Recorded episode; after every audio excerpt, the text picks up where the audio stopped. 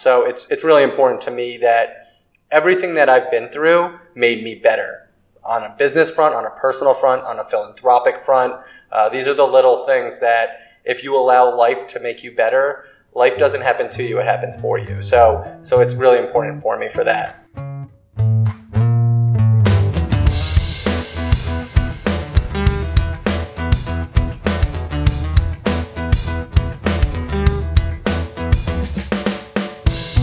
Hey everyone, welcome back to Founder Vision with Clearview, where we explore the triumphs and tribulations of building teams and ideas that last in today's wildly dynamic world.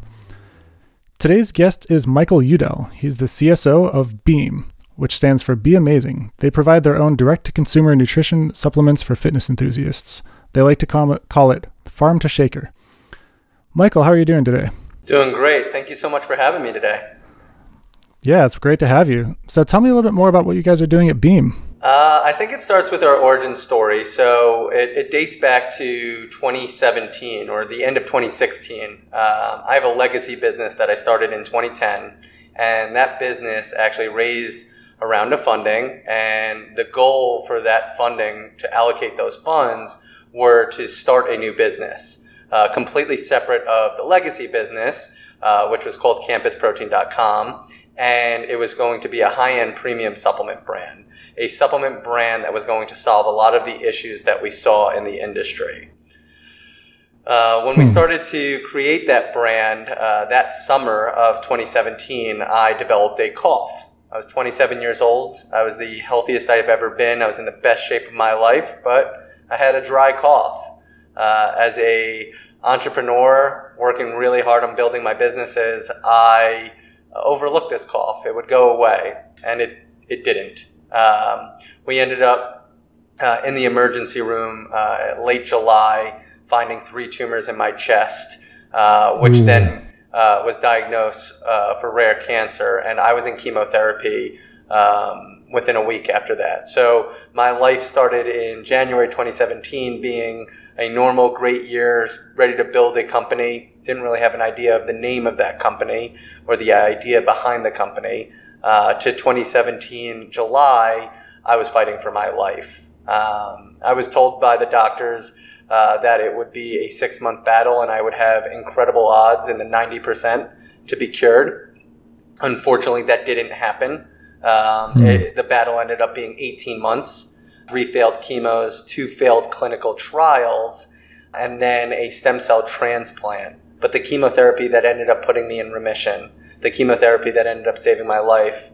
Fast forward two years, I'm healthy, I'm in remission, I'm good. The name of that chemo or the acronym of that chemo was BEAM. So that's where the name BEAM comes from.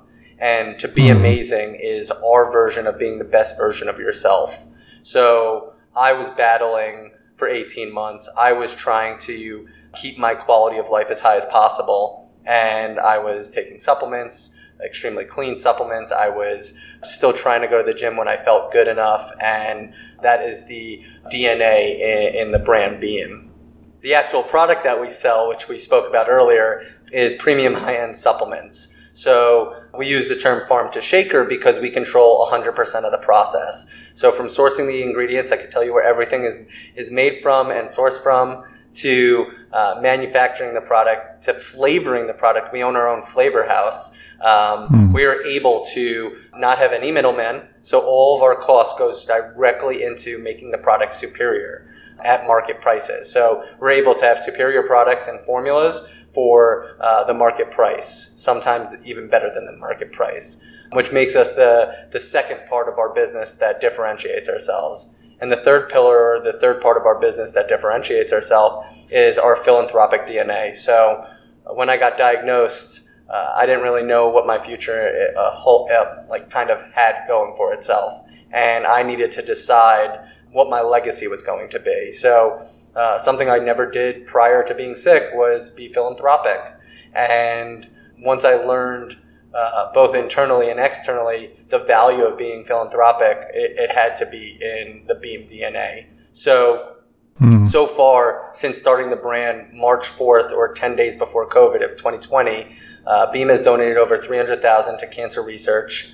Uh, we've planted over 2,000 trees and we have donated th- thousands of dollars to uh, over seven, yeah, over seven foundations from Habitat for Humanity, from uh, Toys for Tots, uh, Salvation Army, uh, breast cancer awareness as well, um, and, and, several other foundations. So, uh, wow. long story short, it was uh, a long story that got us here, uh, a long battle that got us here, but the brand is exciting. We're thriving. It's very amazing to see what fitness and health and wellness has done through the crazy times of COVID. And I'm excited to really discuss that with you.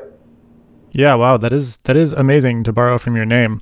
There are a couple a couple things I'd love to double click on there. First of all, you you mentioned that you hadn't been phil- philanthropic and then you became very philanthropic while you were building a company fighting cancer.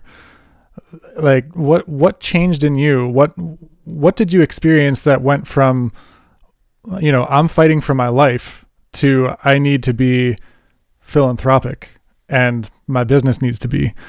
Yeah, that's uh, an interesting thing, and usually uh, it's an internal thing, but in this case, it was an external thing. So I personally never wanted to be the guy that people felt bad for. So for the first six um, six months of my battle, I kept it secret. Only my close friends and family and my business partners knew that I was battling.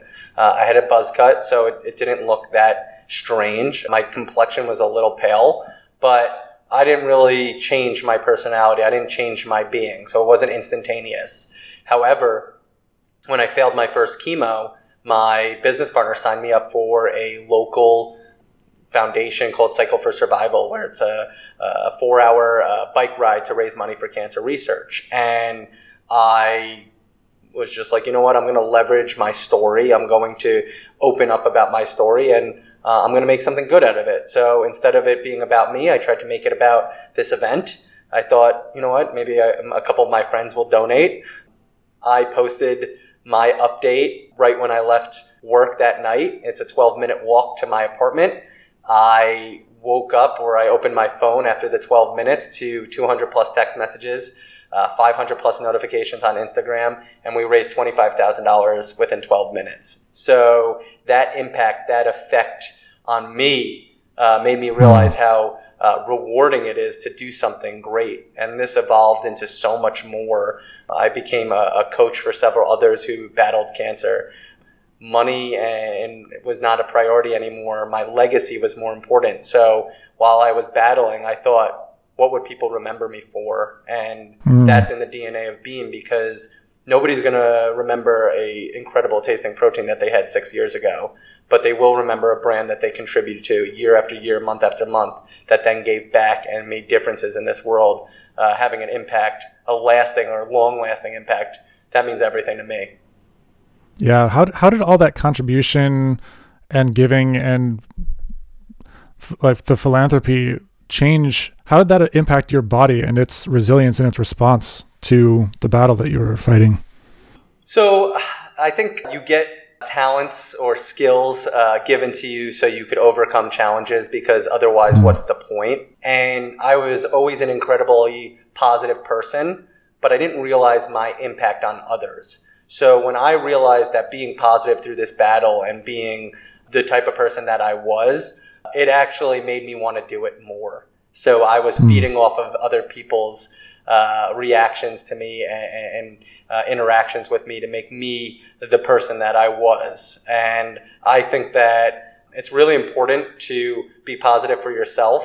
But when you're battling, what people don't really talk about is you're in the corner. It's uh, fight or flight. And you're worried more about the, your loved ones and your friends. So mm. by being positive for them and, and showing them that you're okay, it actually allows you to be a little bit more stronger and a little bit more focused on, on getting through to that end goal of surviving and getting into remission. Yeah, yeah, definitely. How did how did this interact with uh, with running the business while you were while you were going through this this transformation and this battle? So I like to say I went to work every day. I like to say that I only took off certain days and that I had bad days, obviously. But the truth is that when you do go through this process, you are operating no matter what. It's called brain chemo brain. Uh, you're operating at, at, the most seventy percent when you're when you're even hundred percent. So it affected work significantly in terms of I needed my support system to really come in and really be strong for me. So what that means is that I needed to delegate a lot. And uh, I was running at that time for Campus Protein, the affiliate program and the campus representative program specifically. And we had to hire a couple extra people and we had to include uh, my CEO as a interim manager for that program to, to kind of monitor those numbers. So when, when you're battling it's your decision to let your quality of life kind of give in or give out in regards to work life, home life. You can only do so much, but you get to make those decisions. You don't let the cancer kind of decide that. And when I did go into work, I would contribute as much as possible, but ultimately I was diminished for 18 months. And to be honest with everybody here, the, the business did suffer. Mm. And not drastically, thank God, but uh, it definitely did not hit our growth numbers that we were tracking for each and every month because our business was growing so much. Yeah, I mean, it sounds like there's a couple of things that happened there. Is that you you learned to delegate, and a lot of that delegation did occur, and so you know you kind of distributed your leadership throughout the team in some sense, and also it was lacking a lot of your attention. Yeah, I mean, when you're an entrepreneur, you want to kind of have your hand in everything, and delegation and trust in your product, whatever your product may be, even if it's a service, it's really tough to give up. And I gave it up I learned a lot of lessons. It wasn't executed properly, but it actually made me a better manager. And the trust that I have with my employees now uh, is incredible because I'm a, I'm a firm believer in letting your employees add value and not the other way around. I don't add value to their lives. Um, so mm-hmm. it's, it's, it's really important to me that everything that I've been through made me better on a business front, on a personal front, on a philanthropic front. Uh, these are the little things that if you allow life to make you better, life doesn't happen to you; it happens for you. So, so it's really important for me for that. Mm, yeah, yeah. So, so tell me more about this. You know, farm to shaker concept. You said that you handle everything in house. You're not outsourcing the manufacturing or the the flavors. How how does that work? How are you able to did you raise a lot of capital to be able to put all these pieces together or did you just hit the market really hard and make a bunch of money that you can invest in this infrastructure? Great question. Yeah. So uh, with Campus Protein, uh, it's been around for 10 years. Uh, we were able to kind of get into the industry and understand the industry. We sell other people's products on Campus Protein. So it's not our private line stuff. And we did end up uh, evolving into some private line stuff. That's where we kind of learned the manufacturing process. And uh, we got to a point where the manufacturer that we were using uh, became uh, a valuable partner of ours. And we then absorbed and understood kind of the processes that needed to go with starting with a product in terms of the ingredients to formulating it to flavoring it to doing all these things. And we were able to basically leverage uh, an existing uh, situation where we were kind of bringing it all together not having to outsource it, and basically create the ultimate product with no middlemen. Hmm. Wow, yeah. So you you you were juggling two startups then during this time. You had Campus Protein, and then started up this this Beam, doing bringing into house all of this manufacturing and this whole like kind of supply chain, and also fighting cancer. What what was it like to juggle multiple businesses at this time? Uh not easy. It regards it requires sorry a lot of um, focus and extra man hours. Prioritization is everything. So with Beam being a startup, it wasn't existing yet while Campus Protein was thriving. So the goal was going into this process to automate as much as possible with Campus Protein, our fulfillment, our logistics, all of that type of stuff. If we could uh, automate it and make it more seamless while hiring other people uh, whether it's the affiliate marketing manager, whether it's our customer service team and, and building that out, we were able to allow us to then send, send more of our hours towards Beam and building it. So what started out as 100% campus protein slowly became 90%, slowly became 70%, and so on and so forth. When now we're spending more time on Beam because it, it needs that nourishment, it needs that attention, then mm-hmm we have more employees now at Campus Protein. So um, it's difficult, but if you're strategic, if you have a healthy business and foundational, really high foundational qualities of your business on all fronts uh, with very little cracks, you're able to take your attention away from it. And I think that was the most important factor is that Campus Protein was extremely healthy when we decided to start mm-hmm.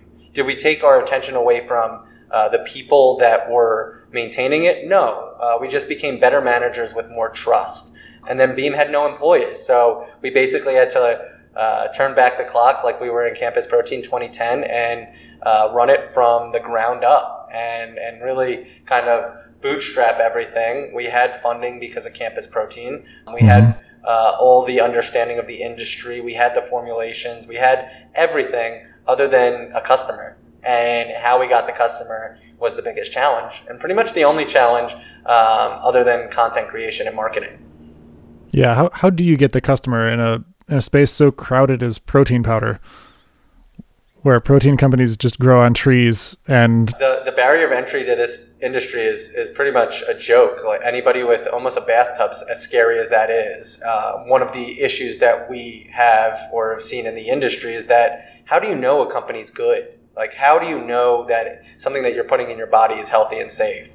And with Beam, uh, we want it to be synonymous with healthy. We want it to be synonymous with top quality and, and top notch uh, experiences. And uh, how we got the customer is your question. Uh, we decided that the industry was heavily going towards influencer marketing. And that is not something we did with Campus Protein. So I had to learn influencer marketing pretty much overnight. And let me just tell you, I made a lot of mistakes with influencer marketing. It took me hmm. about four months of prep to learn about it, to, to recruit. It took me about a six months from launch to actually get the product uh, or get the understanding of, of what is successful with influencer marketing. Um, and to this day, I still don't know what I'm doing in terms of it's not a proven model, uh, but I do know uh, when I see a good influencer, I know their potential and I know what they can bring to the to the value of this company.